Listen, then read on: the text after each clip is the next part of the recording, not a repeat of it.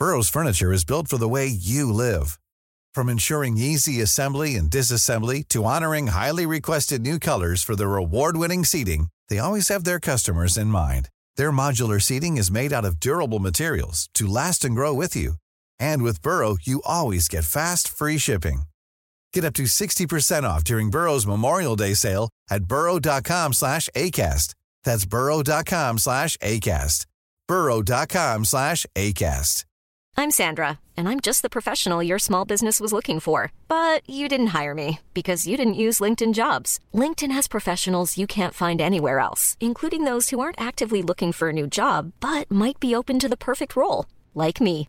In a given month, over 70% of LinkedIn users don't visit other leading job sites. So if you're not looking on LinkedIn, you'll miss out on great candidates like Sandra. Start hiring professionals like a professional. Post your free job on linkedin.com/people slash people today. It's that time of the year. Your vacation is coming up.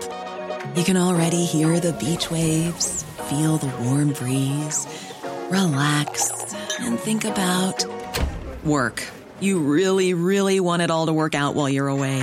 Monday.com gives you and the team that peace of mind. When all work is on one platform and everyone's in sync, things just flow wherever you are. Tap the banner to go to Monday.com.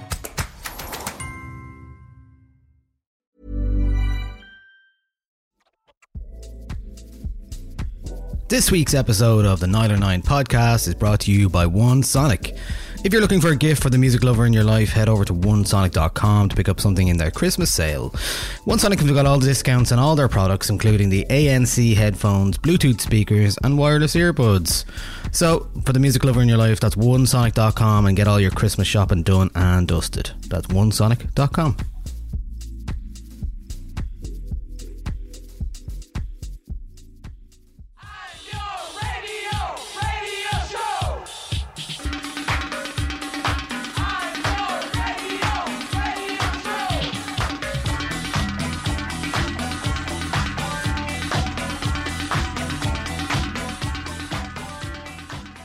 Hello and welcome to the Nialler9 podcast. It is the last podcast of the season, of the year, in fact, and it is the trilogy, the closing of the trilogy, the the closing chapter of our end of year, The return of the best king. of 2021, Return of the King, many epilogues. Um, it's way too long. Um, there's too many people drinking and cheering.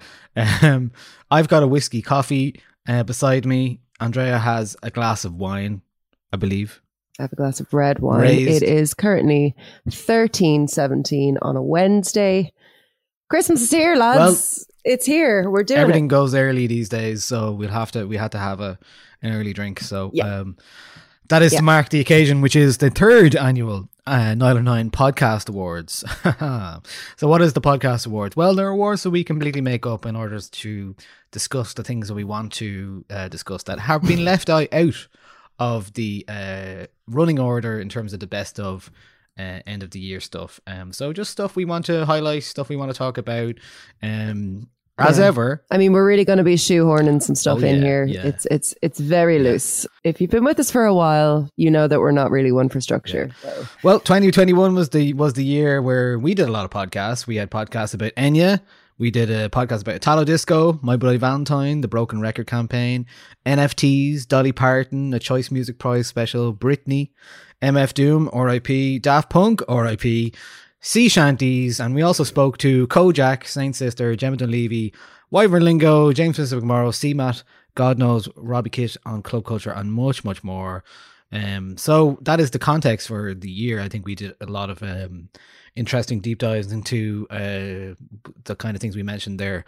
But on this one, we're just going to be focusing on very particular um, things that uh, we want to talk about. And so I think it's only fitting that we start with um, one that's been with us for the last number of years. Um, it is uh, the best sax solo. Um, so it seems that uh, well, I only really have one nominee, and one winner this year. Did you did you think of any sax solos this year? No. No. Okay. Well, No, I didn't think of a sax solo this year. No, no, I didn't.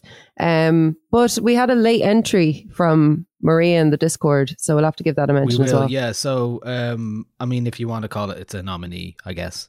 So, um, It's a nominee. Maria nominated John C. Reilly dressed as a king, playing sax in the song by Molly Lewis, which is "Oceanic Feeling." Um, I think I can hear you can hear a little bit of that right now.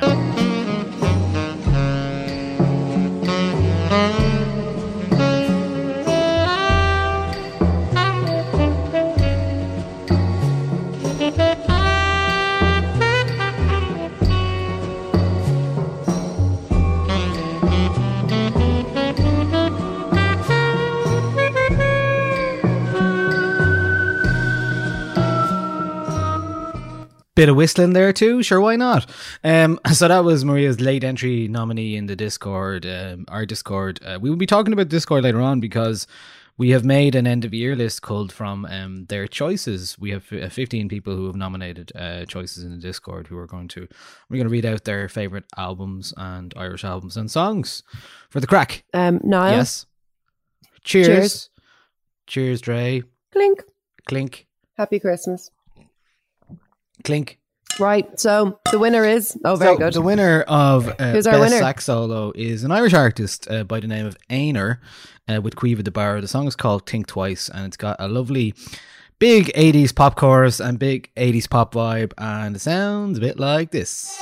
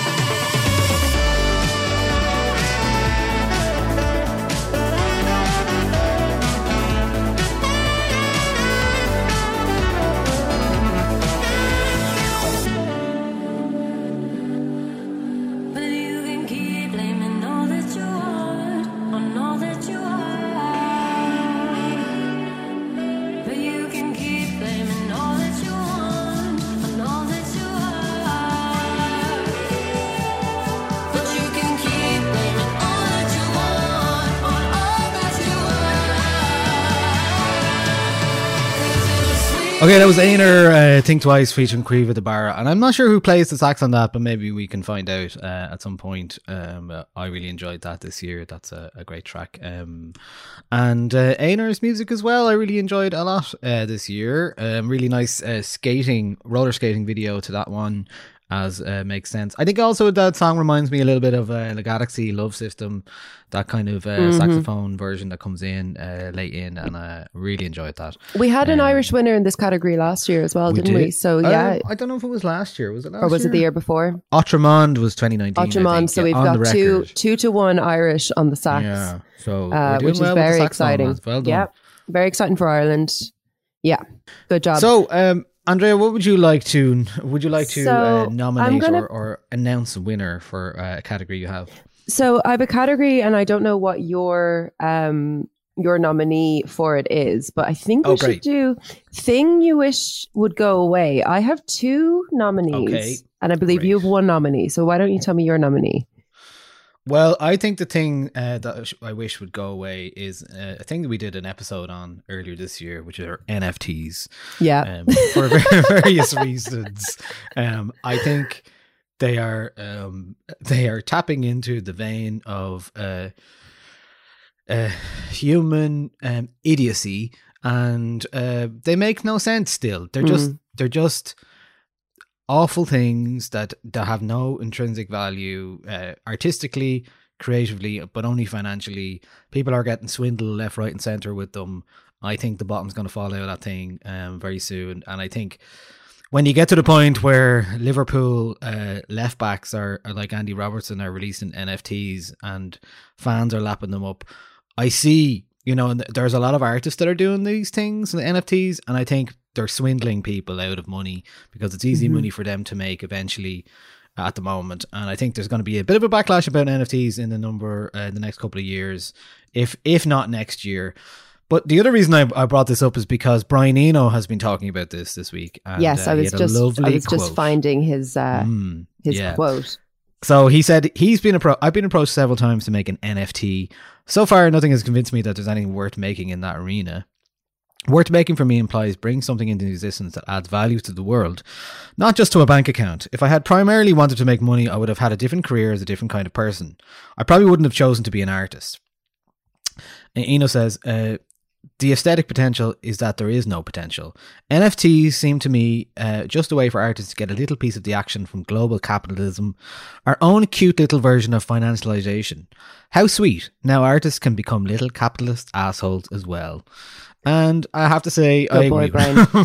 Oh, I haven't seen any NFTs of any value yet at all. So No, uh, and I- it's it's that it's that kind of tech bro culture. It's the same thing. I think we were talking about this during our our episode, and we'll say like we we sort of discussed that in in our kind of deep dive episode when it was quite early on in like the NFT world, and we really did try and give it a fair Yeah. shot. We tried to look at the benefits and the cons. But we sort of came out thinking the same thing as Brian Eno, which is that this is a kind of a a tech bro world, same people who are into cryptocurrency and like kind of make it their entire personality. Like, was it Grimes earned like six million dollars in a month on NFTs this year or something like that? Something insane. And yeah, no, NFTs going in the bin. Um, I have two nominees for this category. One Yeah. Is, um, and we can vote on which one we want to put in the bin. Um, one is people having contrarian views for no reason. Just, okay. Please explain. just I don't know, just like uh the the the Beatle the like Let It Be isn't even like a good album. Or like I don't know. Or person? I don't want to. Huh? Talk to him. I don't oh just no, no, but just generally like you'd see things on Twitter or whatever. Or just I don't know, just not liking a popular thing just because it's popular. Just Mm. I, I want I want that to kind of go away. I'd like I'd like that to be put in the bin in in the music world and in the wider world as well. I think in Um, the wider world, the thing I saw that most of this year was of Ted Lasso, um, because people were just like, "God, it's not even any good. It's, it's shit, shit show." And yeah, like, I haven't seen Ted Lasso, it. so I, don't know. It. it is what But it is. yeah, It's, ob- it's like thing. watching EastEnders or something. It's just like a bit of a comedy thing. It's fine. Yeah. We need that And- this year. Obviously, you're allowed not to like allowed not like things, but I don't know. There's a way of doing it, and there's a specific way that I've kind of come across a little bit this year. Not just with the Beatles and with Ted Lasso and with Succession and all of the kind of big cultural talking points that brought people genuine joy this year, and people trying to like sap that from them. Um, but just sort of more generally. And my other nominee is kind of songs that sound like Ed Sheeran songs, but they're not sung by Ed Sheeran because I don't mind Ed Sheeran doing his thing and I can just avoid that. Right, but as we saw with the okay. Adele album this year and with many, many other, like pop music is starting to just sound like Ed Sheeran. And I would like that Ed to go in the bin, Sheerans please. around. I would like that to go in the bin, please. Eddie Sheerans. Eddie Few Eddie Sheerans around. Yeah. And Ed so, Wieners. so out of those three, I don't know, what are we putting in the bin? And we can I'm- just put them all in the bin. Uh, okay. Yeah. This isn't Yeah. room one on one. We Okay. Can, we can we can do what we like. Um, Okay. NFTs in the bin. Um, I will still pay attention to see what's going on there because I think I think you know it has a capacity not for probably positivity, but I think you know the opposite actually. And I think Mhm. it just need to know what's going on there. I think you're going to see a lot more artists releasing NFTs next year if they haven't already. And uh, be wary of them. I think. Yeah. is the- Instead of buying an thing. NFT, you could buy a T-shirt or you could buy a, a record and you own it, and other people get to listen to it too. So consider yeah that. and i hated that like you know there's definitely issues with you know um the amount of uh resources an nft takes to to to do or to process and Yeah. We got a, we got a fair few people afterwards on on on twitter saying actually they're going to bring in this new like well they haven't yet and Well, they it haven't yet. takes a lot of And processing there's power and a lot of literally absolutely no financial incentive for them to do it, um, which means that they won't. Um, it is, I, I believe, I believe I looked this up when we were doing it, but please don't quote me on it or come at me. But I think it is more environmentally conscious to purchase um, vinyl records than it is to to kind of support the Well, NFT. and even they have their they own have their own thing, but you know. issues at the moment. Anyway, right. Next category, Niall, go. Okay, um, well, let's go with something positive then. Um, I want to pick the best song I discovered in a film Okay. this year, um, which was a long time ago this year. It felt like maybe last year, but it wasn't. Um, and so I have you seen Steve McQueen's um films that were aired on BBC called Small No. Axe? I think there's three or four. I've only actually seen one. Um, but I, I think the other one are you know a bit darker. Uh, but the one I watch is called uh, Lovers Rock, and it has some dark moments to it. But it is about a party set in London and uh, with uh, like it's in the late seventies. It's it's how do you describe? Oh, it's just a lovely. It's like a, a house party with in London, and uh, it's just a lovely evening in the eighties, actually in West London. Um, and there's a song that's used in it, and my God, it became one of those things that are just like that is. It's a beautiful scene in it. Now, you'd have to see the thing, and I can't. There's unfortunately I can't play the audio of the scene, but you've got to imagine the song I'm playing here is sung by an audience of people dancing in a little house party, and the music drops out, and they all start singing it. And here is the song. It's called uh, "Silly Games" by Janet Kay.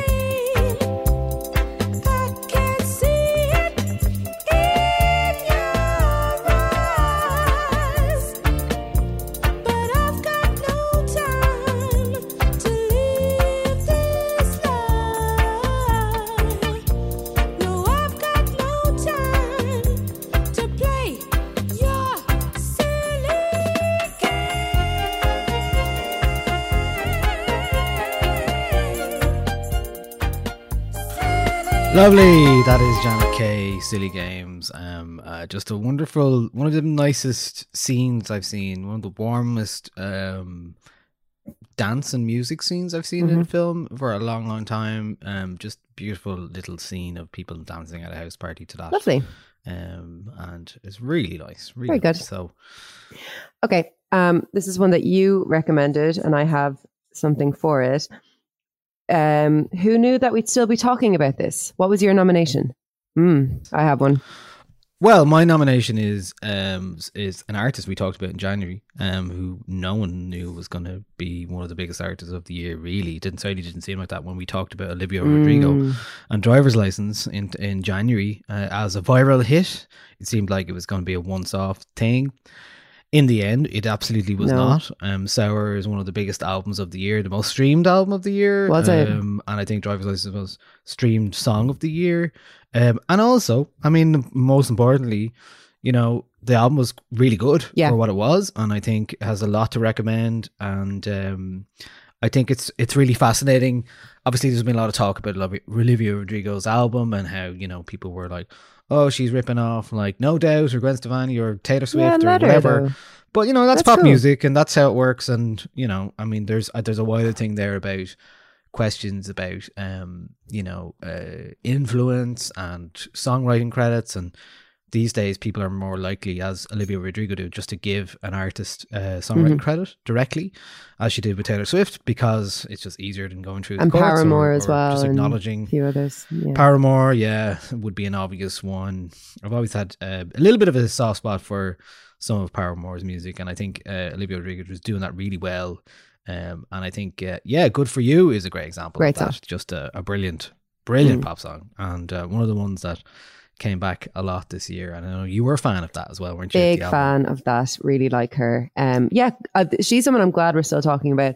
My nomination for this category is an album that I love, but I've no idea why we're still talking about it. is Nirvana Nevermind. And it's specifically in the context of this year being the 30th anniversary and all of the pieces that were written, you know, like, oh, 30 years on, what does Nirvana mean to us?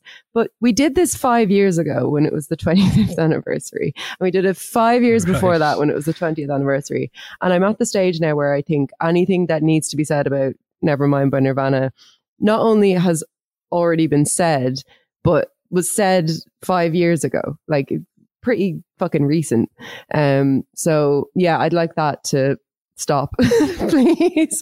And and it's not only that; But it's you- the reissues and the you know it's it, it, all, all like you know collected the thirtieth anniversary one, and it's like, well, what am I getting out of this? Like, really? There are other albums. There are other albums from that year we Yeah. could be talking about, but um, but no, Nirvana, never mind. You made the point in Dingle talking to Jim Carroll um, about well, it was about the Beatles, but it Mm. applies here. He's like, you know, you want to hear different voices talk about, like, especially women who were there at the time or younger women talking about um those albums because all the men have already done this. Like, do you think that's a case here? Do we have uh, opportunities here to talk about Nirvana from a female perspective? Yeah, I think And, so. yeah, I mean, i was specifically talking about the Beatles, but I was also talking about like two other big news stories this year. Um, kind of covered the Rolling Stones and Bob Dylan. Um, one band lost a member, and Bob had a birthday, and it's this thing of like as he does every year. every year, but it was it was a big one this year. Um, and and yeah, I I I I do think with Nirvana, like, and just the kind of '90s alt rock scene generally, that also falls into the category of mu- of music that tends to be written about by men who were not necessarily who were there, but who are old enough to have been there had they lived in Seattle. Um, or Mm. who remember it the first time around or whatever don't tend to hear a lot from women on on that kind of stuff so if if we wanted to kind of revisit this album every five years or every 10 years or or whatever it is i'd, I'd really like to hear some different perspectives on it because there's kind of only so much that i can hear about like how much it changed the industry the recording process what the band went on to do like all of that stuff. I'm just like yeah okay i think we know this now.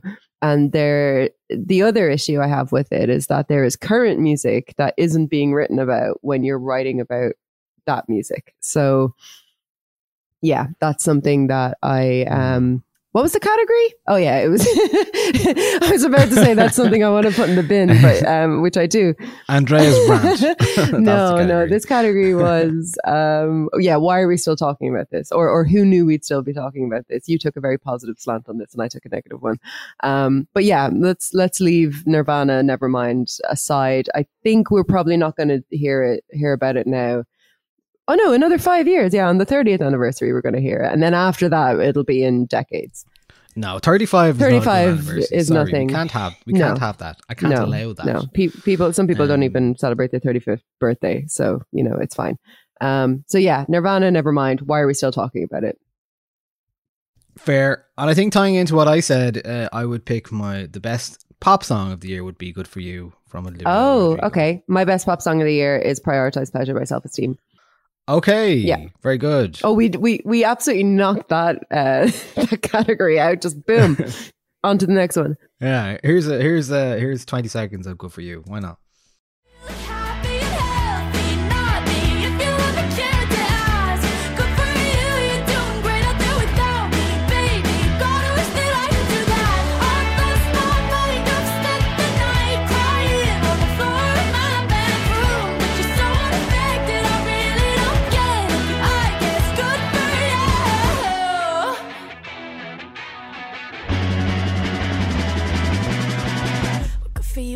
You're getting everything you want. You bought a new car and your career's really taking off. It's like we never even happened, baby. What the fuck is up with that? Hmm. Pick a number there for me. Four. between 1 and 20. okay. Um okay, so we're going to there wasn't many of these this year, but there was a few. Um and uh so the best live gig um of 2021. Now there wasn't many of them, like we said. October is when things reopened in Ireland, and uh, they were quickly shut again seven weeks later. And I managed to squeeze in quite You a few things. I counted how many uh, events I went to, if you count, um, like based off a calendar I made, and apparently I was at 40 different events between October Niall. 22nd and um, and December what seven no well when was well I guess this week last week Friday last Friday was my last official event Your your yeah, I went to a fair few things. hard the day they gave it to you. it Good was yeah and I Lord. still didn't Yeah. get COVID Good God. well you mentioned self esteem there she was one of the great uh, gigs that I went to see this year um really great to see her in the Workman's as well just a really moving um a really ce- a good celebration and obviously you know the album we've talked about the album a lot and uh, but seeing her live was just uh, you know it really affirmed that kind of positivity that she has and, and the message and like the I think seeing her in the flesh as well really you know I think for me the crowd reaction is what got me is like like I said before people singing back some of those words some of the best lyrics of of 2021 that um Rebecca Lucy Taylor has has and uh like it was really rather miserable trying to love you. People were absolutely shouting that at her back at her. And you know like even even that like funny line about don't send those long paragraph texts don't stop it. Like people were like doing that like a comedy bit Yeah. so that was lovely. Um and and she's great. And uh, also there was lots of like great local stuff that I managed to see as well. The likes of um I saw Silverbacks uh, Laboom ha- came back. We had CMAT uh, in Whelan's which was as kind of a solo, cool solo show. Gemma Dunleavy in the Academy was a big vibe there. Had a piece in Totally Dublin about that, which you can read. Which um, I was very pleased. Uh, Gemma sent me a message afterwards, and this is okay. I'm I'm gonna flex a bit here, just because it's a nice thing, and it, it very rarely happens. But she sent me a message saying that um, she saw the piece I read was basically uh, a really nice encapsulation of, of her career so far, and also um, really got across what she was trying to get across. Which Oh, is a lot that's about always such a family, nice thing to community, hear. And you know friendship and all that kind of stuff. And I really did. Uh, I was very pleased to hear that as well. So uh, that was really nice. Um, I guess the I- I also saw Kelly Lee Owens. Oh yes, so my winner, my winner. Well, Kelly Lee Owens was a great gig as well. Saw that. Had a great time with other voices as well, of course. Um, but my winner ultimately is for those I love the Olympia, an uh, an album and an artist we've waited a long time to see live. And Maya did not disappoint. It was an, an intense experience. Um, so to the point where you know, I mean, this is an album about from David Balfe about grief and friendship again, and uh, you know, we have. It was a very intense situation, and it was a beautiful uh, stage production. It looked like a theater set. Um, just him on stage on a microphone, and very little else other than you know things that reminded him or are, are taken from the songs. So it, I actually found it quite intense. I had to leave after I had to leave. uh, We were in the pit myself and Dave Handwriting and a lot of our other friends, and I found it quite. um Yeah, the intensity a bit too much at first. Um, after two or three songs, I just needed to puncture that by going out and le- coming back in, and I found that quite useful. Um, because it just was hard to watch one man um up on there, up on the stage on his own, like outpouring of of friendship and grief and hardship and talking about all these things in a really like emotional and personal way in front of people. Like it's one thing to do it as an album, but like to do it in front of people eh, and to do it over and over again each night, I could, you know, it was it was quite a lot. And there was parts, there was times where he was. You know, it's the, the album is about uh, Paul Curran, um, who passed away a number of years ago, a few years ago, and uh, he was a poet and one of um, Balfe's friends, and uh, he was in a band called Burnt Out with him, and he was a, like I said, he was a poet, and there was parts where Balf was howling into the the abyss of the theater. I can feel you in this room, and it just it felt so it felt cathartic, but also so deeply personal as well that you know there's a level of uncomfortableness to it where you're just like, oh god, this is a lot, you know. But it is ultimately you know, I think he steadies himself on stage and he translates that in the best possible way. You know, it's a shared experience. It's his pain is personal, but like everyone else felt it that night as well. Um, so you know, it is one of those things. Uh, I'm really glad I got to see it. I don't think I'd like to see it again myself, really, um, because of that experience. It's it's a lot to put yourself through, but I think after 20 months of of of a of a big p word, um, I don't. I I think it was something that we just felt really necessary and rather beautiful to experience as well. And it's it's very rare you get those kind of um, gig experiences. And uh, so that's the, for those who love gig at the at the Olympia this Very year. Very good. yeah. Um, I didn't Very really good. go to any gigs. I went to Lisa O'Neill as part of the Dún Laoghaire Folk Festival, and I went to Other Voices.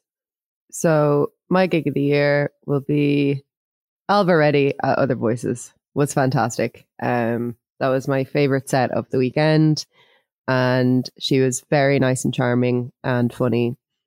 And um, in the room in on on DCert, um, she went up to kind of you know tune her guitar and do her little her little like tune up sound check thing um but the whole room just went quiet and she was like oh um i'm not actually starting the gig yet but you know no no no no one in the crowd like took that to mean like oh we can just talk amongst ourselves so everyone was quiet and didn't want to speak uh so it was like a tiny bit awkward but she dealt with it so well she just like started explaining what she was doing. She was like, "This is my earpiece. That's so that I can hear my guitar.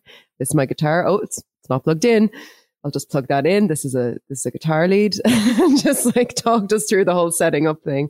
Um, and uh, yeah, she was just so charming. Like she, her her first song, she said about it. She was like, um, "This song is about my grandmother." So you know how that goes. And it's just kind of a nice laugh there, but also, you know, like a, a, a really beautiful song and a new song from her from her her upcoming record next year. So yeah, that was really lovely. That whole night, um, the whole Saturday night in uh, or Sunday night in on was excellent. Um, so I'm gonna go for Ailbhe. Um props to Mango Mathman the night before and also to Elaine Mai. But I I couldn't lean in because it was a very very busy room and I was just a bit anxious or whatever. But um, had it been normal times, I think I would have um I would have freaked out a bit. I thought that was great. Um, so yeah, those are our gigs of the year. really not much to go on with me anyway. Yeah, well, I hope next year will be. Uh, you know, I mean, I when I say forty events, I don't. I don't think I actually Yeah, went to forty. Yeah. gigs. Oh, we well we also went to other voices at Guinness, nights out, which was fun. yeah. Well, that also was lovely. counts. Yeah, that was Mm. last week. Got to see. I saw John Francis Flynn three times. This year, yeah. which is pretty Mm. impressive. You know, uh, in the summer at another love story, and also at the Meadows Festival, and uh, so and then again last Wednesday in the Guinness store. So Mhm. that was lovely, nice thing to see. Saw a bit of Pillow Queens in me. So Yeah. that was nice. Um, yeah. So I mean, I guess continuing the uh, I mentioned friendship as a big part of you know the best live gig from for those I love. Um, and it occurred to me like there's a really lovely song which you know is in a lot of end of year lists, but I thought it'd be nice to just include as a spotlight. Best song about friendship, and it is uh, this lovely, lovely song from Serpent with Feet uh, called simply Fellowship.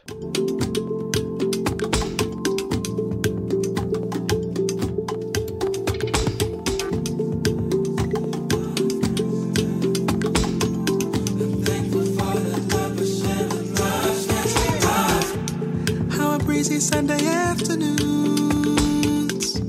Christmas films in July with you, the canon of Baltimore tales, our crafty looks when there's nothing to wear.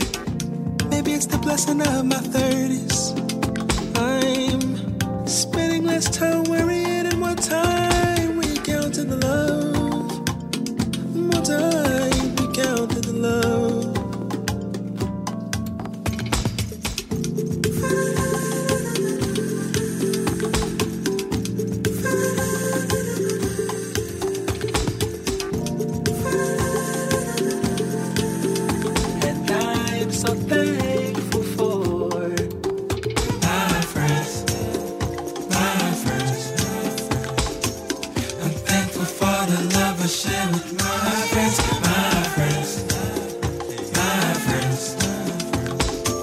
I'm thankful for the love I share with my friends. So there was a lot of times this year where a lot of us could not see physically see our friends, and uh, this was arrived earlier in the year during our our uh, lockdown, um, a five month lockdown that we had LD. here. Jesus, um, yeah, yeah. Um, so that was a nice thing to feel. Um, you know, just a yeah, a lovely song, a lovely sentiment. Serpent with Feet's album, Deacon. Truly uh, great album, really lovely, uh, very light and airy and sweet and full of um like kind of gentle sensual um loving songs about uh, all sorts of things from relationships and friends and like there and uh, dating black men and it's just a really lovely album serpent with feet. So yeah uh one i'd recommend uh, it is on my list as well of course but uh you know there we go. An extra shout out I too have a nominee for this category, and it's an Irish song, and it's "My Brilliant Friend" from Saint Sister, um, which is just a fantastic song about friends, and there's lines in it that make me very happy that they're writing music because I think that they are excellent lyricists. And late in the song, the line is, "My brilliant friend asked me never to send him music if that's all I can give." and I really, really love that line. Um, but it's a beautiful, beautiful song. Is it the opening track on that album? Yes, It is it is. indeed, Yeah, yes, uh, yes. it's just yeah, it's a beautiful opener for that album, um, and oh, just gorgeous, just an absolutely gorgeous song. Did we ask them when they were on the podcast that it's inspired by the Elena Ferrante book? I presume it is. No. Yeah, it is. Dunno. Sorry, I've seen that somewhere. Maybe we didn't ask, but um, I think definitely inspired. I've seen them say they were inspired by that Very book, good. which apparently is very No, good. I haven't. No. no, apparently it's very good. Here's a bit of my brilliant friend by Saint Sister.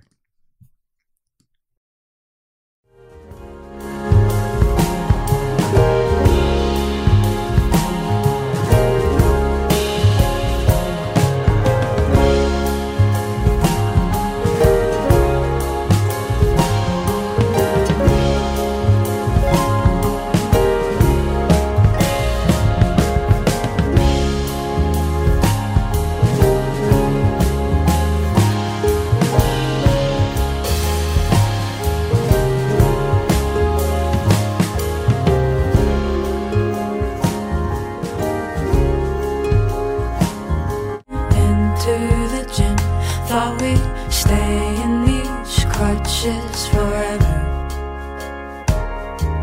The morning's upsetting. He tries to forget them. I remember for us both. My brilliant friend asked me never to send him music if that's all I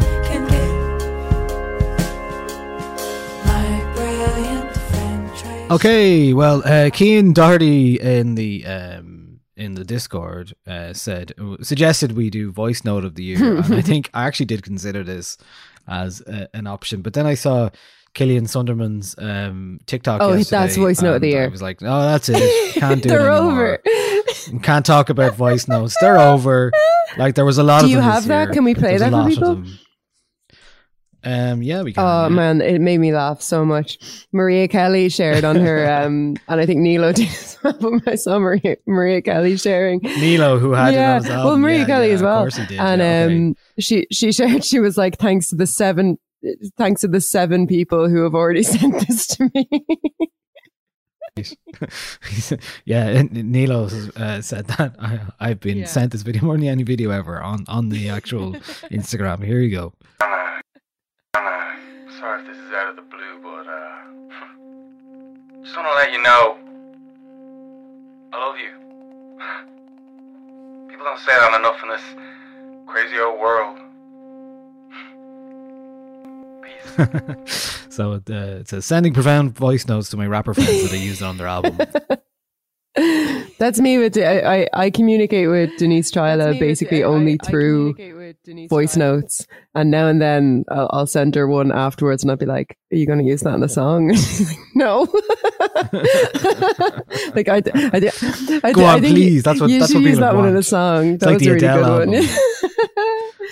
the Adele man would like like there's some of those who you kind of wonder is like So the one where she's kind of crying to her friend, is she like, actually, that would be really good, Neil. Can you send like, can I? I'm gonna use that, this. yeah. Like, uh, yeah, my outpouring of, of emotion there. I'm going to use Mm. that in my album. Is that all right? like, how much of how much how, when at what point do we get where voice notes are no longer private and they're just performative, and we we're all just like best voice note voice That note of the is year. a brilliant point, and we will keep it for our voice notes episode that is definitely coming next year because I, I really, I Yeah, really, we really want to do to that in want to dig deep into this, um, into this topic. But yeah, I loved that. So yeah, there's no best voice note of the year because Killian has had the last word.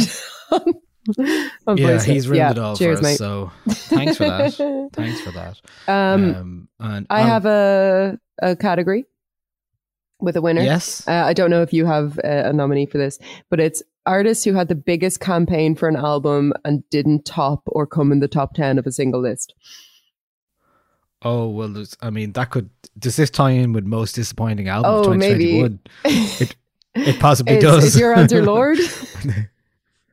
uh, well, that is one of the nominees Yeah. for sure um, for most Yeah. disappointing album 2021. I haven't seen it on any single Like, so single list weird. Like.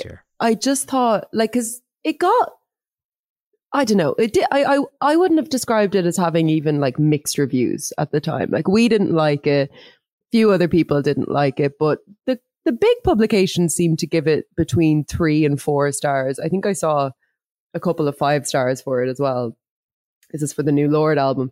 And I, I expected to see it kind of middling around like the 10 or the 9 spot in a few lists, but like, or even, Yeah. e- even to Nothing. top like one list or something, but no, absolutely nowhere. Yeah, I've not seen No. it on anything No. yet. I know I must have a look Yeah. now. Um, and see, isn't there a website that does an aggregator of like the best of the year? Um, yeah, it's like best you know, is al- it any decent albums music of the does that? year dot Yeah, com maybe. does a does an aggregator, I think.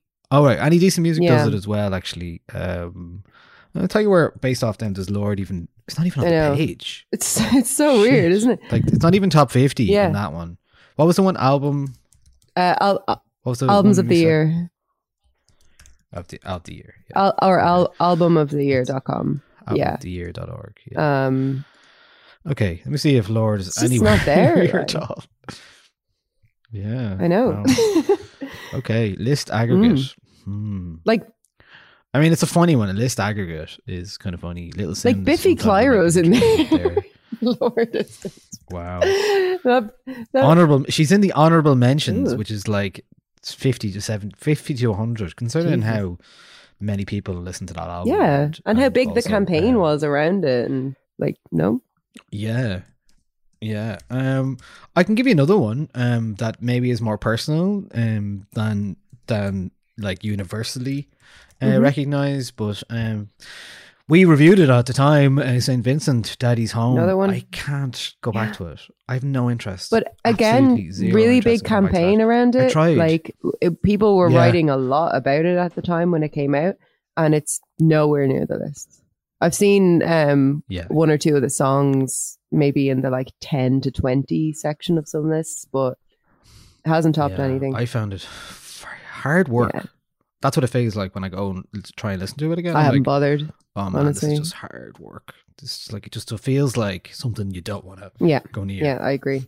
I'll, Again, I'll just listen to music from the 70s instead of listening to uh, St. Vincent trying to make music that sounds like it's from the 70s. I'll do that. Yeah, so those are those are two disappointing Mm. albums from 2021 Yeah. this year. I'm sure. for Um, I have two kind of quick fire ones.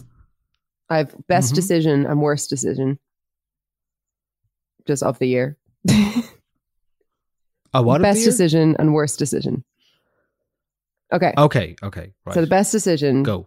was the judge who was presiding on the uh, the Free Britney case and decided that she shouldn't be in that conservatorship anymore and that Britney should indeed be free. Um, so that's my best decision of the year. My worst decision of the year was the decision that Kanye West made to collaborate with Marilyn Manson on his album because that that didn't go well and it was a bad decision. Yeah, I think that kind of ruined a lot of the discourse. Yeah, the it did. album. um, For and again, an album that you know has a lot to recommend to it, but it's also scattershot you know, it's not about his Yeah. mother at all. It's actually about like, I mean, I don't know what it's about. It's half about a divorce. Well, one I of the tracks Like, made Craig Fitzpatrick's top ten um, songs of the year on the. Well, Jesus Lord Part Two. Yeah, I mean, side. obviously. Yeah, um, that's a great Yeah. track. I mean, I you can't, Can't argue, argue with that. Um, but you know, it's more the discourse. I'm just it. The discourse is so all encompassing that it's just hard to want to revisit it Mhm. now. I'm like, oh, no, there's great stuff on it. I mean, I really like Hurricane, and I like there's some songs on the album I Mhm. really like. I sure. liked the Marilyn Manson But song. the other stuff like, which is the most yeah, I annoying mean, that's the part. problem, but yeah, yeah. hey, what can you do? Yeah. Hmm. Okay. All right. Do you have another uh, quick fire one? Best Beatle. oh, well, no, look, that's going to be a whole conversation. Okay, yeah, Um, we'll, keep, it for Beatles corner. for our special get back section. Um, okay, so Oh, okay. I, I, I have a, I have a quick fire one. Dope of the year. dope of the year. What? Who? No. Tell Eric me. Clapton. Um, wins legal case against woman selling bootleg live CD for eight pounds forty five cent. Um, it was a the case of a fifty five year old German woman who sold a bootleg live CD for eight forty five. Um, she claimed that she was unaware that she was committing copyright infringement by listing the CD titled Eric Clapton Live USA, which contains recordings of performances from the 1980s on eBay. Um, the listing re- was removed after one day. She basically, um, she One yeah, she got a letter from Clapton's legal team in Germany, and she she replied to that. I object and ask you not to harass or contact me any further. Feel free to file a lawsuit if you consist if you insist on the demands. And that was a mistake because they then Oh, and they yeah, did. they filed an injunction, and the court found in Clapton's favor.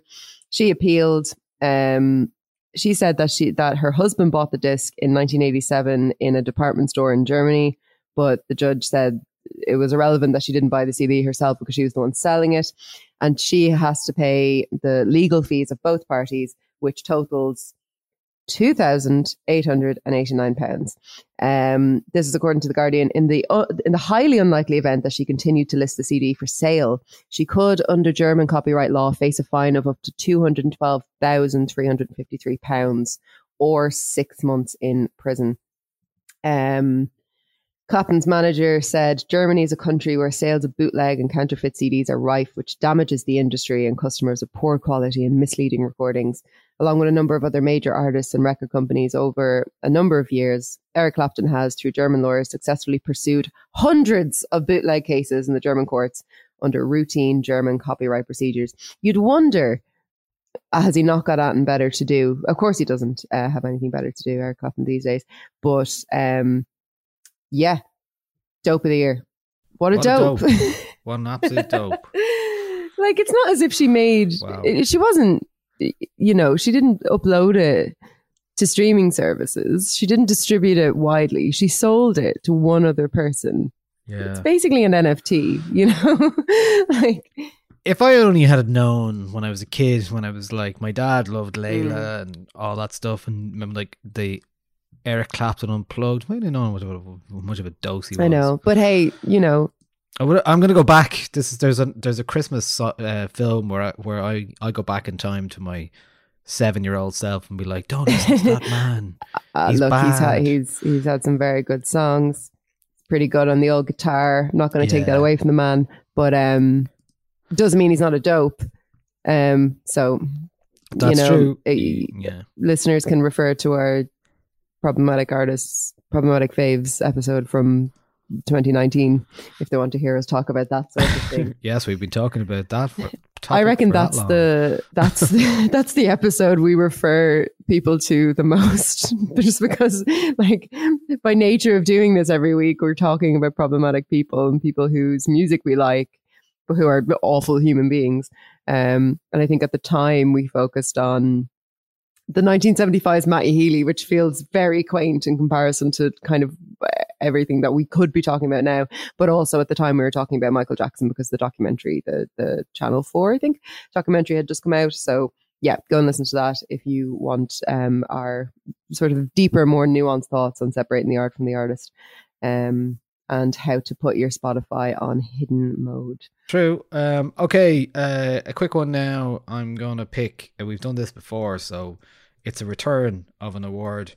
Um, it is the best rap guest verse, aka the Andre two- 3000 award, because he's the only one Yes. that wins this.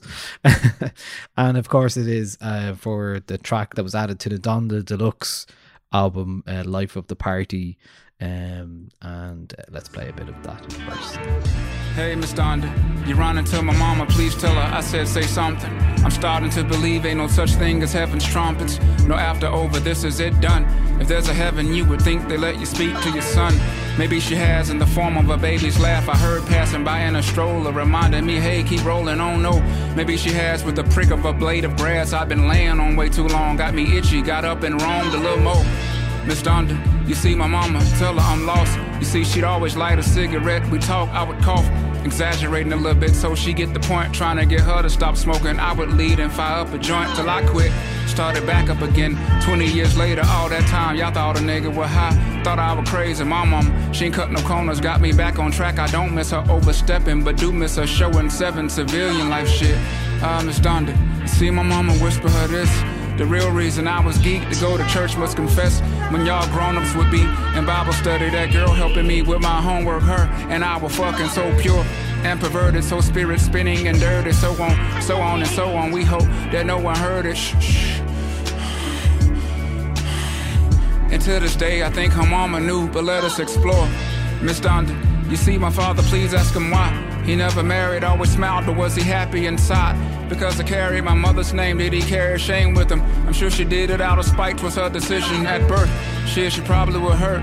Ah, poor baby, two young people with different views, a lot for a young lady. No coincidence, they both passed away from heart conditions. There's a dissidence at play. Dad and mom do hard division, 3,000 poster child for big dick niggas raised by their mothers. I'm supposed to smile as if God knew that I would be trouble. Keeps me around for what I don't know, but I do know that it's crucial that we do so pronto. I don't know how much long though. So that was uh, Andre 3000 with uh, Kanye West on Life of the Party. Um, obviously, uh, wrote a, a a lyric spec on brief um, to the album about uh, you know supposedly the album was supposed to be about um, Kanye's mother Donda Miss Donda West and uh, he wrote one about his mother and it has more I don't know it has more emotion than anything that he wrote about his mother in the end on the album and uh, it was left off I think believe because um, I think Andre wrote it with curses in mind, and uh, curses weren't allowed on the album because of Kanye's now Christian beliefs. So uh, it was left off, and now it's back again. So it's just, uh, you know, uh, he did allow it to to be featured and censored. So I think it's worth worth including as well. So uh, I'm again, like every time Andre 2000 pops up, it's like, yep, I want this. That was a James Blake one from two Oh, years ago. that he- was he did a great. guest verse on. So yeah, and he's he's he's really great in that mode where he just pops up and like does you know appears on someone else's Mhm. song. Um, I mean, I would be happy enough if he just kept doing that. Yeah, really. I don't mind it. I mean, although him him going around with his uh, his big flute everywhere he goes is a is a mood Sure, for sure. Sure. um. Okay. You want another one? Right. Where are we going next? Um. Okay. Uh. What we got? What we got? What we got? I have a Um, kind of a twofer. okay. Yeah. So these two things are connected with one another. Um, and if you're friends with me, you've had me talking about this person for a while. So this is both best cover song and best YouTube video about music slash excuse for me to talk about a new YouTube guy who I love. Um, so uh, this guy on YouTube, his name's Pat Finnerty. I'm obsessed with him. He's amazing. And he's basically like, so you know when you're watching music YouTube and it's just it's sort of all become very like sanitized and similar. And it's always like a bunch of guys sitting in front of like a load of really expensive amps and p- guitar pedals and stuff. And pat is just like just they- like they're they're they're ripe for for um uh for parody now at this stage. So pat's come in and he uh, in response to a series by Rick Beato, who's kind of like the king of YouTube like uh you know theory in pop music kind of thing. Uh, this might be a world that people are completely unfamiliar with, but I assume that if people listen to music, Well, you've mentioned yeah, it I, I feel like if I people listen to music there are people podcasts, you kind of like you know they Also, you'll be aware of this world. So Rick Beato is kind of like the big guy, and he does a series called "What Makes This Song Great," and he'll do anything from like like a Beyonce song to a Blink One Eight Two song or whatever, and it's very kind of music theory based. And Pat Finnerty, with like very few subscribers, was just like, okay, I'm going to start doing a series called "What Makes This Song Stink," and my favorite of them, or the one that I would recommend people to start with, is um, "What Makes This Song Stink." Hey Soul Sister by Train. It, it's an absolutely amazing video. Like because that song is so bad, you know, like it's really, really bad. And it's great to hear, to see somebody who is a great guitarist and has a very good understanding of, uh, of music theory kind of break down why it's so bad and why we hate it so much. But it also has this kind of narrative through it as well. It's very, very funny, uh, very funny video. But so Pat's also friends with the band Dr. Dog, who I think I talked about last year in the podcast awards last year, um, as like a band I discovered last year or something, or might have been the year before. Really cool band um, from Philadelphia, where Pat's from as well. And he's friends with them and he makes all his YouTube videos in their like recording studio. Um, and I don't know why, but he just decided that instead of playing Hey Soul Sister on the radio, that Dr. Dog should cover Here Comes the Hot Stepper and that he should try and get that played on the radio. And so the band are his pals, so they were like, "Yeah, okay, we'll we'll record this cover." And it's a really good cover of that song. Uh, so they're like, you know, this like cool indie band. They're actually not making me, or they're not touring anymore. Um, just this cool indie guitar cover of "Here Comes the Hot Stepper," and it's really good. So that's both my music YouTube guy of the year and my favorite cover song of the year. cover. Oh, I'll have to see if I can think Yeah. of a cover now uh, while I play this. This is here. co- Will I play from the start? Um, Yeah, why not? Yeah. Okay. Here, here comes the hot stepper by Doctor. Great.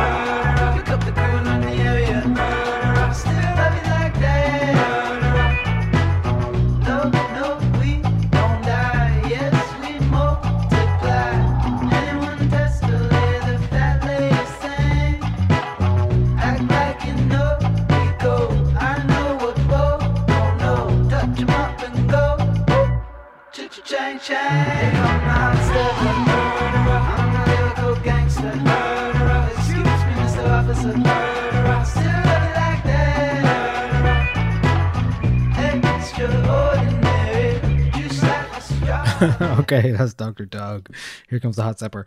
I can't think of any um cover songs uh, better than that? Of course you can't, because it's the best. No cover songs cover that I listened to this year that I liked enough to to Mhm. recommend. You know, I didn't go through my list for that purposes, but oh god, I wish I, I there probably is Yeah. some in there. Um, anyway, But yeah, so if you maybe, maybe, you want to know where me. to start with Pat Finnerty, watch the train video. If you want to know where to start with Dr. Dog, they have a wonderful song called Where'd All the Time Go. It's the top song on their Spotify. And it was the first song of theirs that I'd heard. And I was immediately taken in and I've like listened to all their records now. And I think they're a really, really, really great band. Um, so if you like the kind of music that I tend to talk about a lot on this podcast, you will like them for sure. Okay, great. Um, all right. Is it Yeah. time Yeah. to go and start talking Get back. about? Yeah. Okay. Let's do it. Let's do. It. Oh, look at this! I you got the book. book. yes. I got it. I saw that. I, I saw got it in the shop, from and I thought of you Yeah. last week. I was I like, got it "Oh, yeah, from- I'm sure. Ha- from Santa via Harry. Um, it's beautiful. Sorry, did we tell the listeners that we're talking about Get Back? Um, Yes, we're talking about Get Back. Um, The- the eight hour or Eight-ish, exactly how, many, yeah. how long it is. Yeah. Eight ish hours of uh, a music Yeah. documented by Peter Jackson that was recolored and uh, put together from 150 beautifully. hours of audio? How 60 many hours, of video, video? 150 hours of audio, hours of video. and AKA Yeah. the basically the only thing that brought me joy this year, like true, true joy. I've watched it twice. Your Um, true reason. my actual like my my only the light in this dark dark year was was watching Get Back. Um, it's uh, you know we we've a few different categories to kind of award this. We'd like best music documentary. I was going to say best live concert was is at the end of it. Um, on top of the Apple Studios um building. Uh, best Beatle, obviously Paul. Um, just like yeah, it, it just great because like just reminded me of like just how much I fucking love the Beatles and and I do. And you're not the I only know. one. A lot of people are going through that at Yeah. the moment. So many people just like listening to all of the yeah and you know what's great i, I have i have friends who have like messaged me and been like i watched a bit of the documentary maybe with one of their friends or their dad or their boyfriend or their girlfriend or something and they were like yeah i'm gonna i'm gonna really try and get into the beatles now and then you know a couple of weeks later they'd be like okay, Octopus's Garden is the greatest song ever, or you know, like just c- coming in with like really hot takes, um, and I love it. I, I absolutely love it. I I thought it was just such a masterpiece. Obviously, like best music documentary of the year. Any other year would have been Summer of Soul. Like Summer of Soul is is a, Oh, is yeah. a Yeah, I was gonna fantastic, a- absolutely like absolutely fantastic. Um, and a, as a music documentary rather than I think like Get Back is is it is a documentary, but you know it's eight hours long, so it's sort of Yeah, it sort of exists outside of that it's like format. a long form archival Yeah. thing. Yeah. you Yeah. know.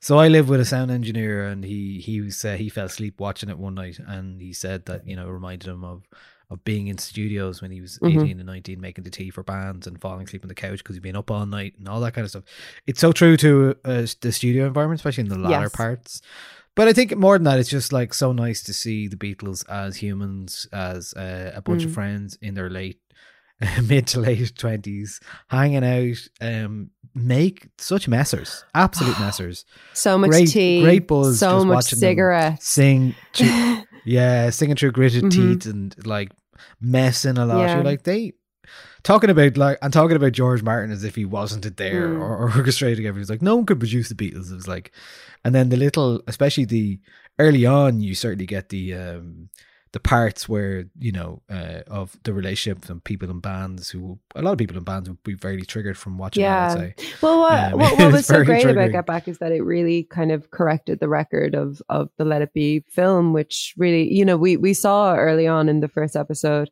obviously George leaving the band, the um the infamous, you know, I'll I'll play wherever you want me to play, uh thing, and then you Yeah. know, uh, you know, uh, went to the studio, came home, uh, quit the Beatles, came home, um, diary entry, and you know it's it's it's it's always been you know for, for since 1970 i think was when let it be came out. Like we've always thought that like you know paul was controlling and george was like basically ignored by the lads. And john was strung out on heroin the whole time Ringo, we basically had no correct, like no course correction on Ringo because he's always been and always will be perfect. Like so, he's we basically got from Ringo what you expect to get from Ringo, which is just a, a- an absolutely joyous human being who shows up to work, um, and a wonderful drummer. But I I just love that kind of course correction of the narrative of like.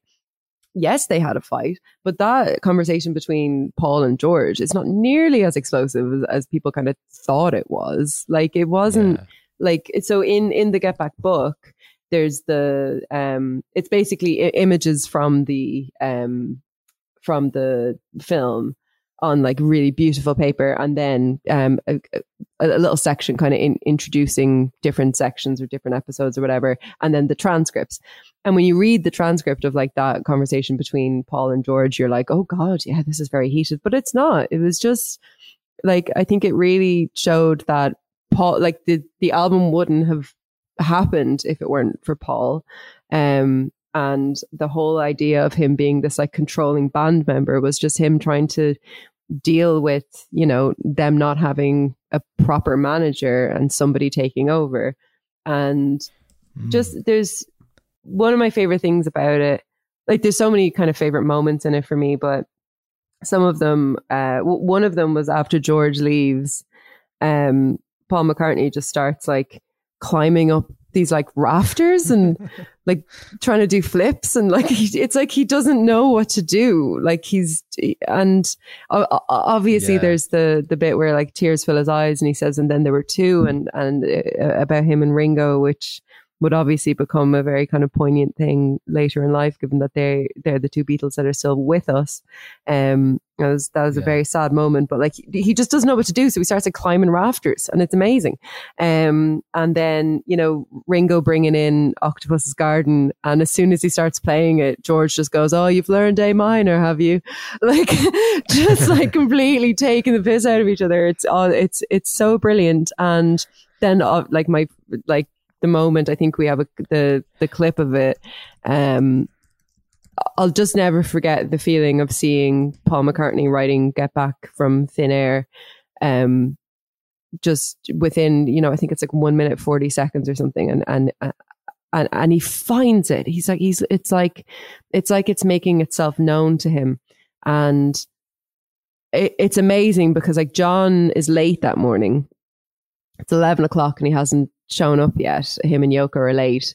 So george and ringo are just kind of sitting watching paul like noodling around on his bass and and then he just finds this song and it's like it just it's one of those things where it's like i i have never written a song. I've never even really like maybe when i was a teenager i attempted to write songs when i was like first learning guitar or whatever but i always thought that there is some kind of you know th- that songs kind of appear to people or something that there's there's no real sort of like if I worked really hard for a year, I don't think I'd write a good song. Like it, it just so some people just have the ability to tap into music in that way.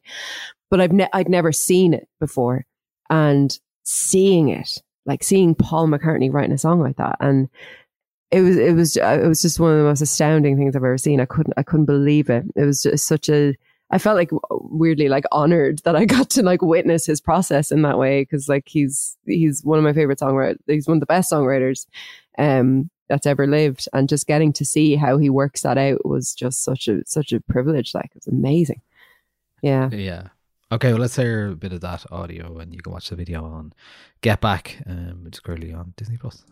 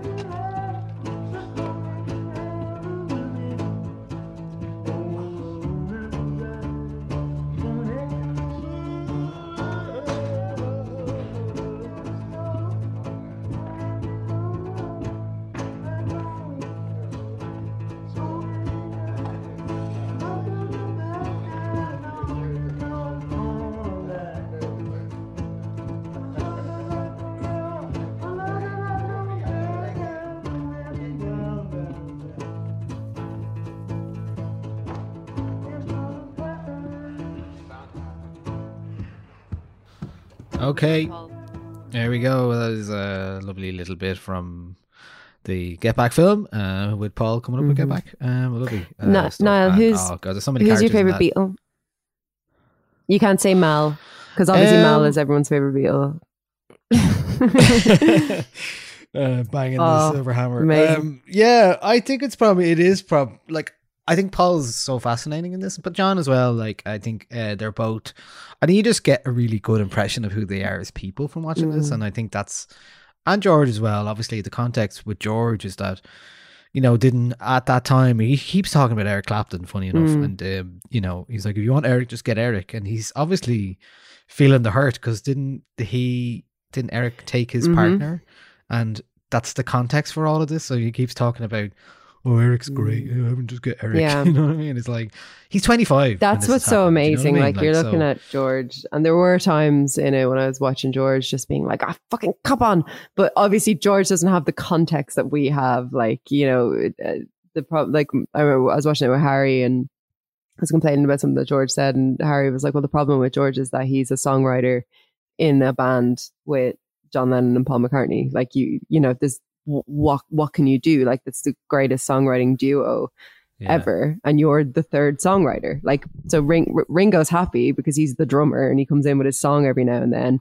Whereas George wanted to be like a Lennon or a McCartney, but there just wasn't enough room um for for that. And obviously, he he wrote um he wrote something during these sessions, um, or he started to work on something during these sessions, and yeah, it's it's it's incredible. One one of my other favorite things is how much Paul McCartney wants to be arrested. Like he he's dying to get arrested, and you know, there's an amazing bit when he's up on the roof and he turns around and he sees the the two coppers, and he just yell. Yeah, Two he just yells yeah. like "woo" into the mic, and he's so exhilarated. He's so happy, and it was it was so lovely And to see to that see him and? John just like singing together and like working off one another and following each other's leads and like you know their eyes just locked on the roof and just really really enjoying themselves for their their last live performance. Uh, to see it in like in in that level of quality you know because that's the thing about get back is that like it could it could have been filmed yesterday um it, it, it- Yeah. there's the odd time when you get a bit of like weird motion movement or whatever but you know it's it's not um i wouldn't say it's distracting at all and it's and it's sort of rare um also i love the course correction on yoko. Like she just basically stays out of the Yeah. way. She's just chilling. And then loads of times they're vibing with her and jamming with her. Um there's a great bit where heather mccartney who's only young she's probably only about four she comes in and she starts like mimicking Yoko doing her like wailing into the microphone. And Heather's like wow and John just turned around and Yeah. John turns around and goes Yoko! It's brilliant. It's so great. Yeah and Linda's mm-hmm. there as well. She's taking her photos being brilliant. Yeah it's so lovely to see like all their their wives and girlfriends popping in and oh it's just so good. At the end of it I was like it's like I miss my pals my pals John, Paul, George, and Ringo. Like I just miss hanging out with the lads. um, I probably will watch it again over. Well, you know what? I reckon. I reckon there's an 18 hour cut. I- really hope the, so. The long version is. Yeah, that was the first yeah. cut. I think that'll be released. Um, in, I in a year or really, two. really, really hope so. Um, because I'll watch it and I'll buy the book and I'll buy the Let It You Be deluxe. edi- You know, I'm here. I'm a consumer. I'm ready. you know, take my money. I, it's fine. I'm not spending on anything else. Um, but yeah, that's Yeah. Okay. Uh, absolutely fantastic, and I think it's it is cross generational. As well. It's so Totally. nice that like, you know, all my fam my family member, my dad is watching it. Um, you know, so many different people are watching it at the Mhm. moment, and just you know, and everyone's loving it, and I'm like, this is great. It is. It's so good. it. Didn't the Um, Guardian publish a three star review of it on like the? So they they had been given a.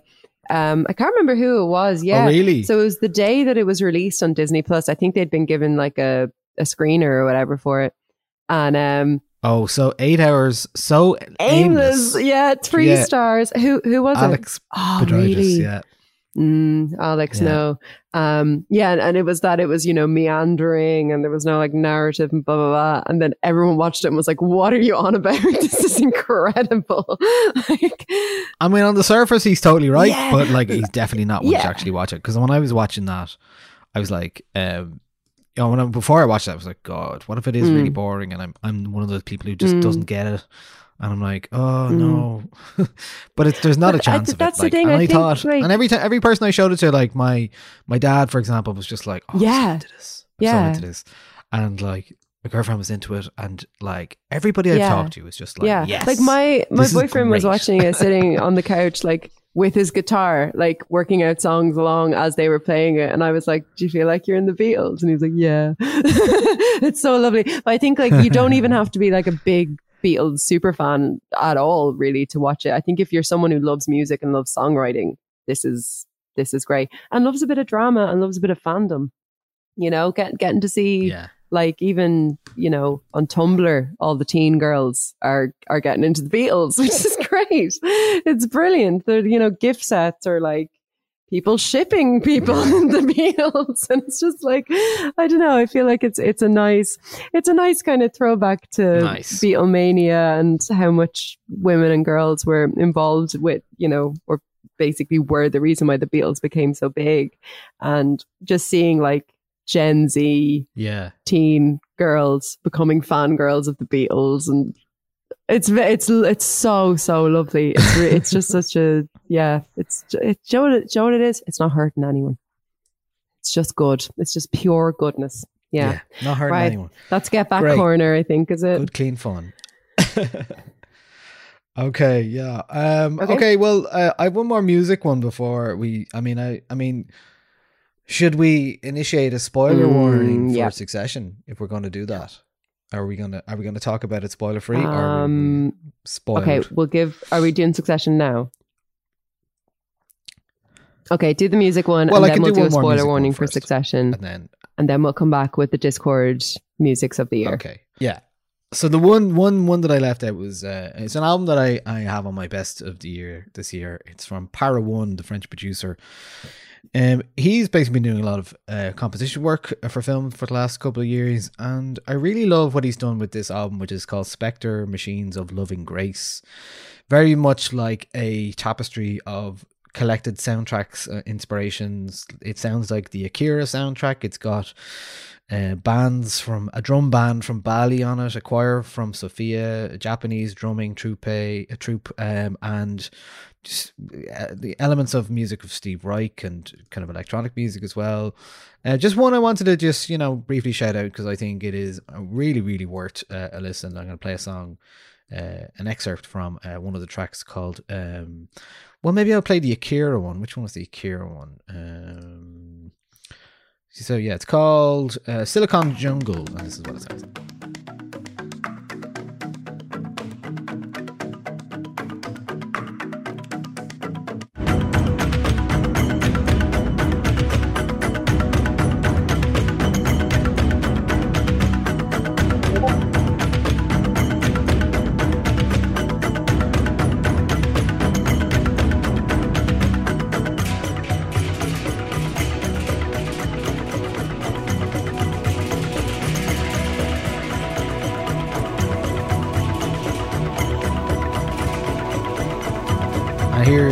Just a little bit of another track here, just to give you a flavor of it. This is called Virtual Satori.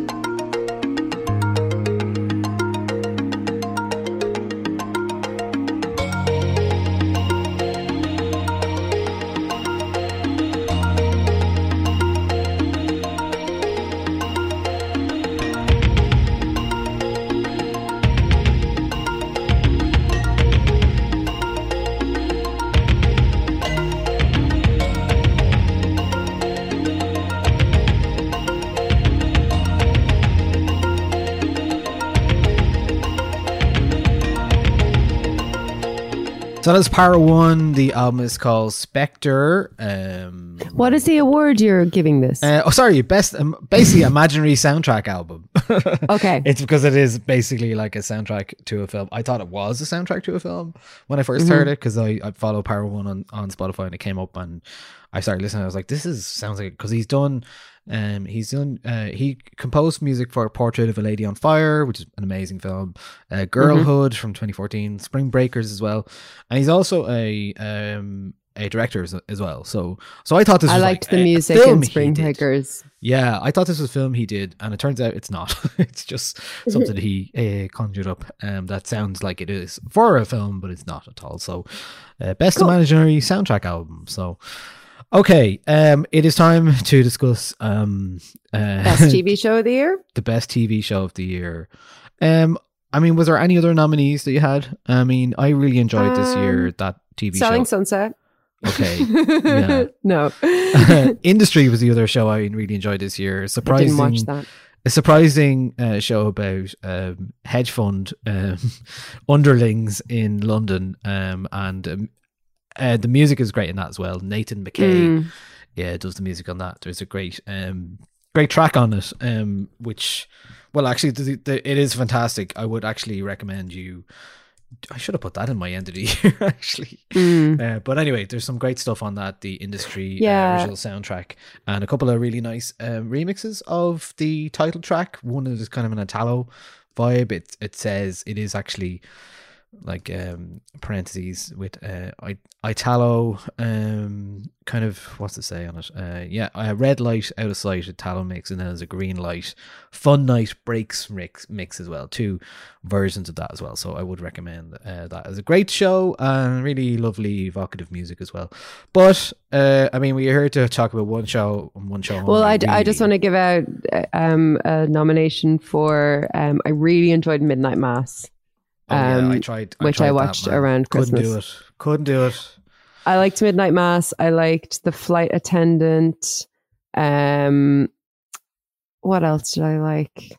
Those are the two that kind of stick out. I loved Midnight Mass. Oh, White Lotus. Um, Did you see White Lotus? Mm, no, I don't That think was so. good. Worth watching. Worth watching. Um, yeah, sorry, I am scrolling through the Guardian bests of the year. D- Succession is didn't get number one. What are they on about? Ah, Mare of Easttown, I liked as well. Anyway, good, yeah. right, this is your um your spoiler warning for Succession. Yes. Maybe skip forward about three three and a half minutes, um, and we will uh, no longer be talking about Succession. But from here on out, spoilers for the latest season of Succession. Oh my god, I can't believe Logan like just shot everyone at the end. That was insane. Didn't see that coming. Um, oh, Succession was was outstanding this year. It was it was It absolutely was. brilliant. I it waited. could have been um, could have gone either way, um, and thankfully it went the right way. It could have been Yeah. felt tired and trying too hard to uh, fit into the narrative of the successing succession thing. I think it could have retread. It could have been a retread, and and certainly some of season one. Yeah. Yeah, some aspects of it were a little bit like that, but I think Yeah. there's just enough. Um, and where it left us in the end is uh, completely in a fresh place. And uh, Yeah, totally. I, I thought think- all of all of the performances this year were outstanding. I thought Jeremy Strong in particular was just so so brilliant. And obviously, after reading that, it was at the New Yorker that I haven't read profile that yet. him. Actually, yeah, I've, I've Oh, seen all the oh, it discourse is- around it. Oh, it's well worth a read. Um, it's not it's not nearly as like scathing as you Yeah. know. There was absolutely no need for anybody to come out like in his defense or anything. Aaron Sorkin He's- coming out in his defense, like Aaron Sorkin needs to chill like 90% of the time. Like I'm a big fan of him um and I've forgiven him his trespasses, mostly that news show. What was that called? oh god, The newsroom. yeah, which D- Dave Hanratty and I like to discuss a lot um as being, you know, just one of those things you can't look away from. Um but I, Yeah, I I'll like never forget Sorkin. that, like the- the, way it brings in social media and like the editor of the newspaper is like, Oh. what are all these Twitter twats talking about? And you're like, oh or the the scene on on um on the airplane. the on the plane Oh, like come on even the opening scene of it oh it's so bad oh anyway um but the social network is one of my favorite um films of all time and i think the script in that is perfect wouldn't change a thing about it so yeah he's he's he's a funny one but anyway he needs to chill uh generally but yeah no the whole like celebrities coming out to like defend uh Jeremy Strong against that article was completely ridiculous. Like the article is, you know, he seems like a really weird guy. And Yeah. I, I don't think he's making any, like, I don't think he has any qualms with being called a bit weird. Like he's definitely one of these people who like suffers for his art, quote unquote, and, you know, wants to do the whole like Daniel Day Lewis method acting thing. It's really funny. Like I saw people pointing out that there's bits in it where his wife is like, yeah, he, you know, he goes to work and he's really in this character, but when he comes home, you know, he's just, he's my husband and he's Jeremy. And another part of the article, he's basically like, everything I play is an act. Husband, you know, like, like everything. And you're just like, okay. Um, but anyway, I thought his performance, you know, well worth it. Brilliant. Absolutely brilliant. Um, Nicholas Britell again with that soundtrack. It, y- you think with with there being basically very little to no kind of outside soundtracking, as in like there's the odd song maybe at a party or something. Um, the infamous um, uh, "Rape Me" by the, by Nirvana moment was was incredible. But there's very little outside music, and the score is mostly Nic- Nicholas Britell kind of working around this same motif. Yeah. Um, that is the the uh, the theme music, and you think after three seasons that you get tired of hearing of different variations of that, but you don't. Like you you you literally never get sick of hearing a variation on that theme. Like You just want it to resolve all the time, don't you? Like Yeah. when it, when when you hear those the the rising notes, you're like, yeah, go on, go on. Sometimes he Go like on, shies go- away go- from it a bit, Yeah, and you Oh, like, and oh. sometimes he does, and you're like, yes, you really Mhm, want to hear it. mhm. You really want it to resolve. It's nice. Yeah. Yeah. Um, and you know, since season one, my favorite two characters have been Greg and Tom, and to see them kind of do what they did this series, especially Tom, like Oh yeah, just, just fucking nailing her to the wall. Can, like I thought it was so perfect because you know it was signposted a bit, but it wasn't obvious, and I thought it, and maybe I certainly didn't see that coming. brilliantly. Yeah, Like when, like I, I love getting to the end, like to to a big series finale of something, and then reading pieces that are like, yeah, here's all the hints we had throughout the season. yeah. Vulture do a great job of that. Actually, I read one of their Vulture had a brilliant piece, absolutely brilliant piece of, on that. And just You've seeing it and being like, oh, it's so obvious. Like, of course, of course, he was the one who told Logan, and then Logan sent the donuts.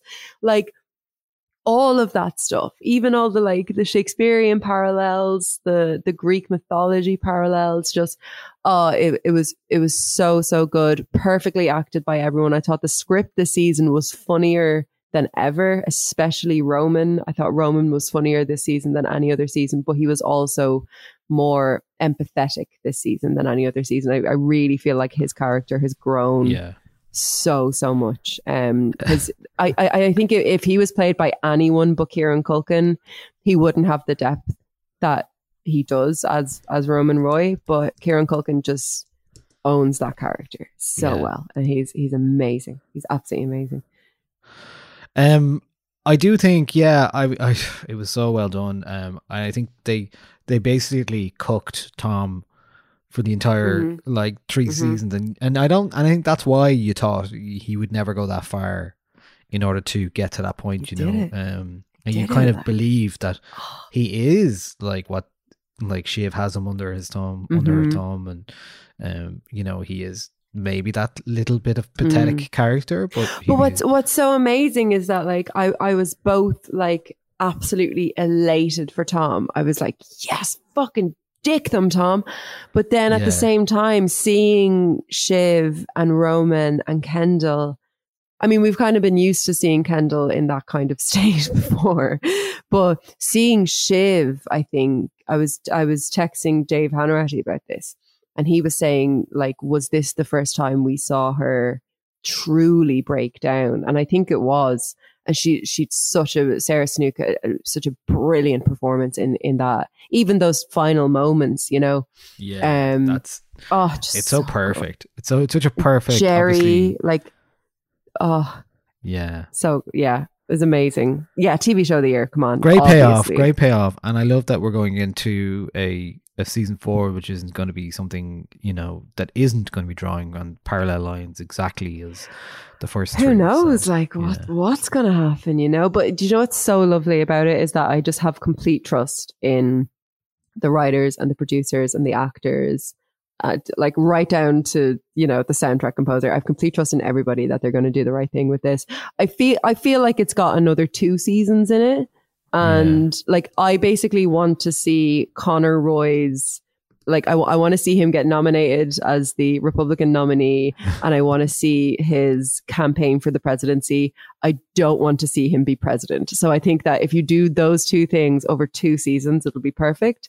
But who knows? Like he mightn't even get the Republican nomination. I I was really interested in all of the stuff with that like alt right guy being nominated by um or being suggested by um by Roman. I really want to know where all of that goes. Um and obviously Shiv like refusing to be in the photo. Loved all Yeah. that. Um was sad that I didn't get to see that resolve, but I think next season will probably be you know the Republican nomination candid- candidacy and and and all of that stuff, which is which would be brilliant to see because I think that they deal with all of that really really well. Yeah, Yeah. Okay. Well, we end the spoiler zone for Succession now. Yeah. And people can come back in. Okay. Welcome back if you Welcome po- back. followed our Yeah. timestamp. Yeah. Um, what was a rotten cabal was my favorite line actually. a rotten Oh, cabal yeah. is the name of a band. It's okay. um, okay. that. Do you, Okay. do you do you have any any last things before we get to the Discord list? Uh, no, I don't think so. I, think might just give a little shout out to my favorite book of the year. Oh That's yeah, okay. nice idea. Yeah. Um, I'm gonna say my my book of the year is Piranesi by Susanna Clarke, um, who was the um, novelist who wrote Jonathan Strange and Mr. Norrell, uh, which was published like 16 years ago. Um, Piranesi is I'm hesitant to call it a fantasy novel because that doesn't really um it doesn't really fit but it's it's it's kind of billed as a fantasy novel uh, elsewhere but it's sort of it's fantasy um philosophy maybe a bit of theology in there. Like it's it's a really really stunning book. I've never read anything like it. Hmm. um it's it's re it's it's genuinely quite singular. Um and i anyone like i've my copy of it i have actually no idea where it is in the world right now. It's somewhere in dublin but it's been passed around maybe like five or six of my friends who've like read it and been like oh can i can i lend this to so and so and then they'll be like oh thanks for the book. I'm going to lend it to so and so so it's actually doing the rounds around dublin. Um but anyone i've recommended it to has loved it. So if you're looking for a good read, like a good meaty story over Christmas, Piranesi is very, very good. Lovely. Well, I always ask you what books I should read, and I'm currently reading uh, Fake Accounts um, by. Oh, yeah, Harry how are you getting 200 on with pages into it. Yeah, yeah. it- you're right. I mean, it really doesn't go where you think it's going to go at all. Yeah, Um, no, but I not do- at all. I'm very, very much enjoying it, um, and I Good. really, I'm looking, trying to look at the pile of books I have over there, and I can't see any of the ones I've read. I'm like, what Yeah. did I read this year? I can't I know. Other than the Sally Rooney and the Megan Nolan Acts of Desperation book, um, I read a lot of Irish stuff, um, but I can't remember any of them right now. That's okay. that. Oh, did you hear "Mammy Died" by Séamas O'Reilly? Was another one. I still haven't read that. That's my that's my Christmas book for um Christmas Eve and Christmas Day. Oh, lovely, lovely. Yeah. great. Well, you're going to enjoy that an awful lot. Um, Yeah, it's- I'm really looking it's forward to that. I love it's very him. Funny and very sad and very poignant. Yeah. Lovely, lovely stuff. Yeah. Um. Okay, great. Um. Well, I have loads of books to read. I'm back on the on the reading buzz. Um. So I will be asking you again what books I want to read once I get that big pile out of the way. All right. So, uh, what we said we'd do to finish up would be to share now. By the time I'll have read these out, I'm sure I've I've told the Discord uh, group um, what their albums of the year are. But just to give you an idea of, we used to do a readers poll on Nialler9, um, and I just I ran out of time being able to do it. Uh, it was just too many people, uh, you know, sending their choices and trying to uh, tabulate them all and collate them and give them a number and all that kind of stuff became too difficult for me to individually do or to farm it out to somebody else and uh, just became too mu- another thing that was just too much. So, but we because of the smaller number of people on the Discord, we asked um, uh, just to read get their pulse on what their end of the year uh, albums, Irish albums, international albums, and songs were. So I'm going to first start with the Irish albums. I will give you top five. Well, we have Um, to thank um Maria Oh, for Maria O'Neill like helped me put this together. I did the Yeah. albums one, she did, or the Irish albums, she did the rest of them. So thanks for that yesterday. Just run out of time, you know. Running out of time before Christmas to do everything. Um, so I will re I will hear the Irish albums as voted by Nialler9 Discord readers. Uh, if you want to access Discord, you have to be on the Patreon basically. So patreon.com forward slash Nialler9. Um, our fifth Irish album in uh, in I'm gonna go in successive order here, uh, uh, down order, whatever. What am I saying? Words reverse chronological reverse order. order, down order. Um, uh, Niles had a spicy coffee. Okay, yeah. have to uh, okay, number five is John Francis Flynn. I would not live always. Number four is Villagers. Fever Dreams. Number three, Kojaque. Town's Dead. Number two, Saint Sister, Where I Should End, and the number one Irish album on the Discord group, uh, the Nialler9 Discord group, is For Those I Love, um, by For Those I Love. Um, um, clear a clear winner there in terms of Irish albums. Excellent. in terms of the international ones, it was a little bit more open, but not that much. Um, the fifth entry is probably my favorite album of the year: Floating Points, Pharoah Sanders, and the London Symphony Orchestra. Uh, Promises. Um, Japanese Breakfast, number four, with Jubilee. Um, Mhm. Three is Little Simz. Sometimes I might be introvert. Definitely one of my favorites as well. Uh, Dry Cleaning, New Long Leg is number two. And number one, no surprise here, it's Prioritized Pleasure. Self esteem, but prioritized pleasure. I knew it. I haven't ru- seen these lists. The runaway winner. Yeah, you haven't seen them. Um, Brilliant. The songs are a bit more open, but there's three at the top that would be very obviously. I think you know what often happens with songs is that um you know uh, songs from uh, multiple songs from uh, from one artist can sp- from an album can split the vote a bit. Um, so we've had that here with Self Esteem and and Little Simz. Um, because they feature in the top ten. Two of their songs each feature in the top ten. Okay. But uh, other songs um, that are in- of interest uh, in their the top five anyway. Uh, so we've got Little Simz, Introvert, and Point and Kill, either or. Um, we have uh, for those I love, I have a love. Uh, Self esteem, I do this all the time. Uh, Kojaque Town's Dead is number two, and then number one is actually for those I love again. Birthday the Pain. So there you go.